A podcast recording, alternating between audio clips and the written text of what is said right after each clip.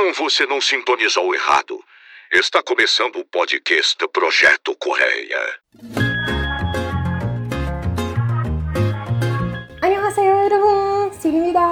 Oi, eu sou a Sila. Seja bem-vindo a mais uma temporada do Mi, do seu, do nosso podcast sobre a Coreia. Uhul! Retornamos! Yes! Ah, aproveitando. Serrobok Mani Baduceal! Feliz Ano Novo! Como é que vinte e vinte e dois tá tratando vocês? Pra mim, eu devo conversar aqui, eu já queria apertar o botão de reset, porque assim, não tá nada fácil.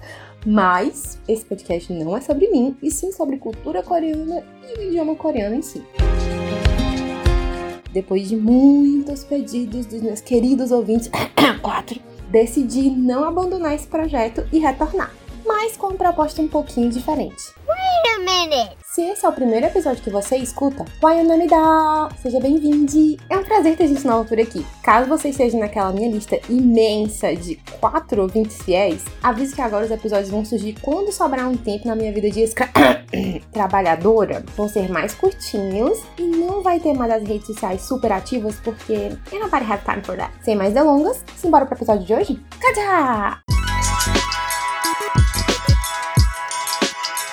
Falando de Ano Novo, dia primeiro de fevereiro é o Solal, o Ano Novo Lunar comemorado na Coreia. Até o começo do século vinte, a Coreia tinha um próprio calendário lunar, e mesmo hoje, usando o nosso calendário gregoriano, a tradição de comemorar o Ano Novo Lunar permanece. O feriado, inclusive, dura três dias, contando um dia antes e um dia depois da virada de ano. Ou seja, este ano o feriado vai do dia trinta e um de janeiro a dois de fevereiro. A questão de ser o Ano do Tigre tem a ver com o horóscopo chinês. Diz que Buda convidou os animais para um rolê Lê muito chique de Ano Novo e prometeu uma surpresa de presente. Só que apenas doze animais apareceram, então eles ganharam um ano de acordo com a sua ordem de chegada, que foi rato, boi, tigre, coelho, dragão, serpente, cavalo, cabra, macaco, galo, cão e porco. No fim da festa, eles juraram perante a Buda que cada ano, um deles ia governar o mundo, enquanto os outros onze ficavam dormindo. Cada animal tem suas qualidades e o seu poder, e isso afeta como vai ser o ano. Você tem como saber qual animal te representa pelo ano que nasceu, que é justamente o que forma o horóscopo chinês.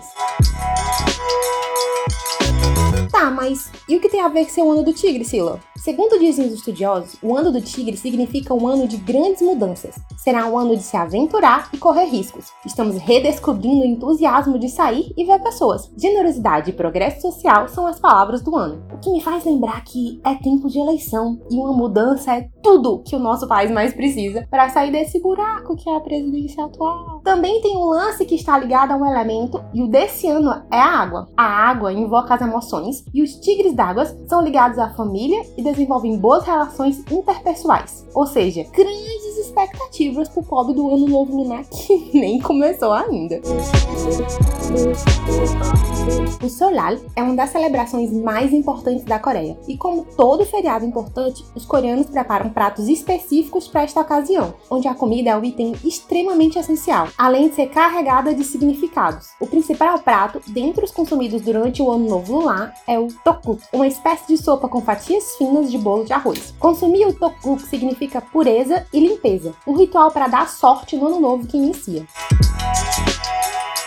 A manhã do Solal começa com um ritual ancestral chamado charye, onde uma mesa cheia de comidas como tteokguk, vegetais e frutos é preparada e a família, vestindo os tradicionais hanbok, reúne-se em frente à mesa. Esse ritual ancestral, baseado no confucionismo, é uma parte importante do Solal para prestar homenagem aos antepassados. As mulheres devem preparar a comida, que será servida pelos homens. Durante o ritual, todos fazem reverências, oferendas e rezam antes de se despedirem de quem já se foi. Quando o ritual termina, as pessoas comem a comida que está na mesa, que é o ato chamado de umba. Com este ritual, as pessoas esperam que as virtudes dos seus antepassados sejam passadas para elas através da comida. As crianças ficam especialmente animadas para comer o tapu, porque consumir antes de ela dessa sopa marca o aniversário do calendário lunar de uma pessoa, ou seja, ela fica um ano mais velha. Há diversos relatos de jovens comendo várias tigelas de tapu na esperança de crescer mais de um ano, veja só. E o que querem diminuir, sei lá, quinze. É? É? Assim como o Chusok, a ação de graças coreana, as pessoas passam dias preparando grandes quantidades de comida para o Solal, e às vezes resultam no que chamamos de Myeongchol chun ku we sang, ou trauma pós-feriado, que provavelmente pronunciei errado. Essa exaustão de férias também pode ser o resultado de dirigir longas distâncias, desfrutar de muita comida boa ou lidar com a limpeza depois que todos os parentes foram embora.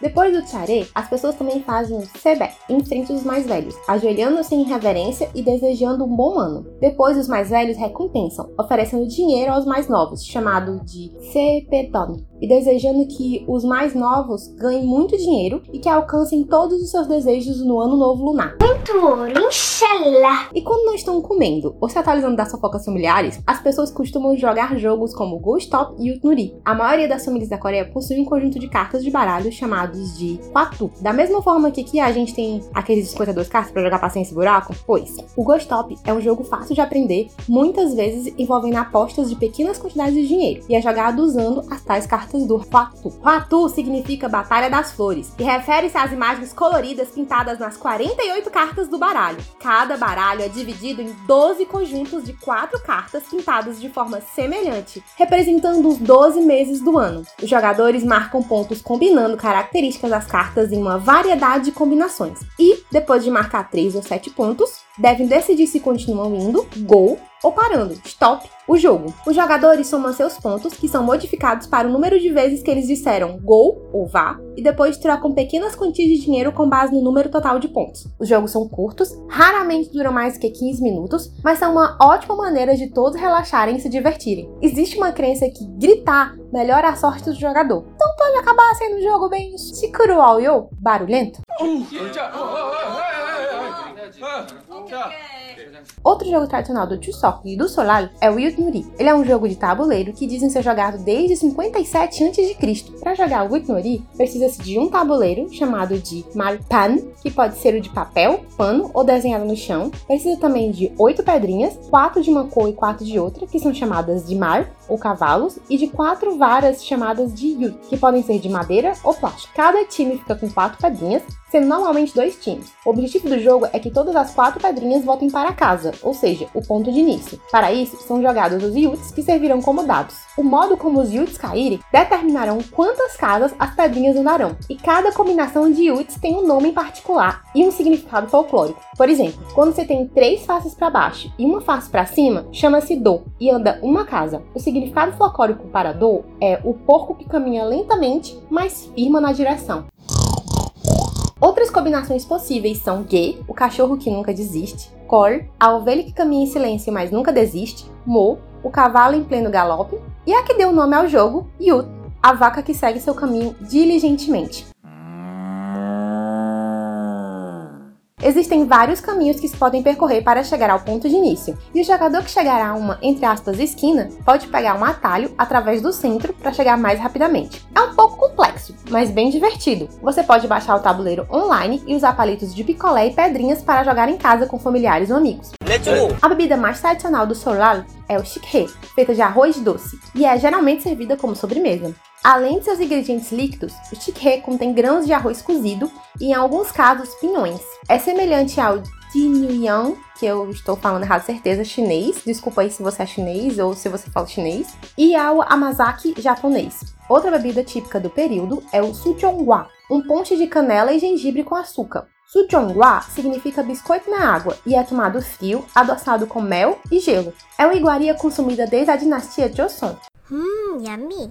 E antes de cair na folia da virada do ano novo lunar, uma curiosidade rapidinho pra vocês. Dia trinta de janeiro, o dia que esse episódio está indo ao ar, é o dia da saudade. Agora, como é que eu digo que eu estava com saudade de vocês, meus lindo quatro ouvintes em coreano? A forma mais comum é usar a combinação do verbo ver, bodar, e a estrutura goshita, que é usada para quando você quer descrever que quer fazer algo. Literalmente falando, niga bogoshipoyo é eu quero te ver, ou seja, é uma forma mais levinha de dizer que sente falta, e só pode ser usada para pessoas em mais. Mas existe outra forma de dizer que está com saudades, usando o verbo triptá, que significa ser saudoso, ser aquilo que te dá saudade. Conjugado fica kriwoyo. Esse real tem o um sentido de saudade e você pode usar com coisas. Por exemplo, 저는 파티가 진짜 그리워요. Tô com a saudade de uma baladinha. de me aglomerar pra rebolar a raba e não pegar corona no processo, sabe? É verdade. Quer dizer, às vezes não. E agora chegou o Tuton Time, hora das indicações.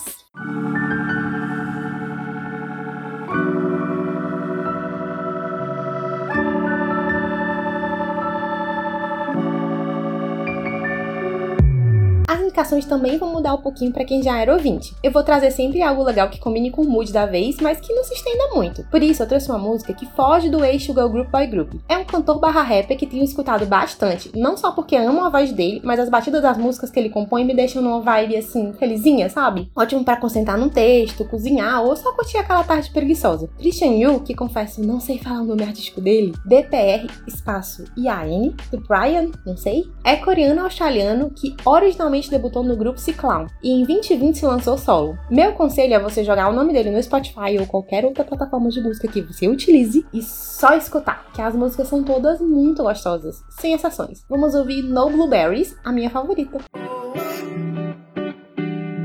I like no blueberries in my ice cream cake. No air to breathe with that masking tape. Stop me. I need a hostage free, I need a rocket ship, I need a run from it. I like no blueberries in my ice cream cake. No air to breathe with that masking tape. Para assistir, confesso que sou meio rata de reality e um que eu assisti esses dias na Netflix foi o Singles Inferno, solteiros, ilhados e desesperados. Eu sei, eu sei, é um reality de namoro meio superficial, mas é muito bacana pra perceber não só essa questão de relacionamento entre os coreanos, como pegar muito vocabulário. Segundo a própria Netflix, se trata de nove jovens sedutores, presos e prontos pra se misturar, que procuram amor em uma ilha deserta chamada Inferno, da qual eles só podem escapar como casais para noites de encontro em uma nova ilha paradisíaca chamada Céu. Embora os solteiros estejam, entre aspas, presos na ilha e sendo filmados para ver como é que sobrevivem e reagem, o programa tem a apresentação da atriz modelo Lida Ri, a comediante Jin Kyun, o rapper e cantor Hané, será que é assim que fala o nome dele? Sorry se eu não estiver falando certo, e o idol, integrante do boy grupo Super Junior, Kyun, que são que deixam tudo duzentos por cento mais engraçado. Através dos comentários deles é que você vai percebendo um pouco mais sobre os costumes e relacionamentos coreanos. E é legal para tirar um pouco também daquela fantasia, sabe, que os doramas colocam na nossa cabeça de que é tudo um conto de fadas. Não. Assim como a novela, romance bonitinho fica só nas telinhas mesmo. Vida real, minha filha, é outra coisa.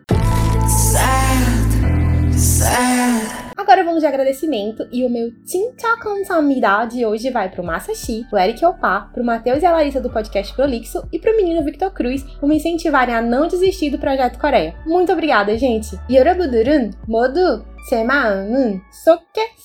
Também agradeço você, caro ouvinte, que aguentou até aqui. Thank you for coming to my TED Talk.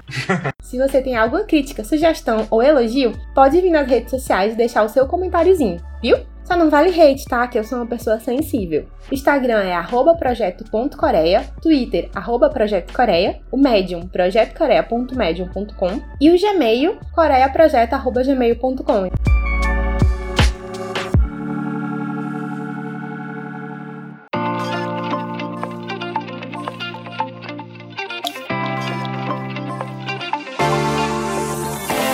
É isso, o episódio vai ficando por aqui. Espero que vocês tenham gostado. Se não gostou, paciência. Nos vemos na próxima. Fechado? Cor?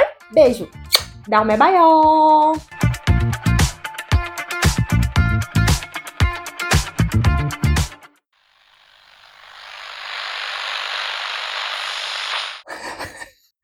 Pausa para rir. Deu para interpretando os animais. Mas tudo bem. Um minuto para eu pensar como pronunciar isso. Jesus. Patos. Tudo bem aí? Socorro!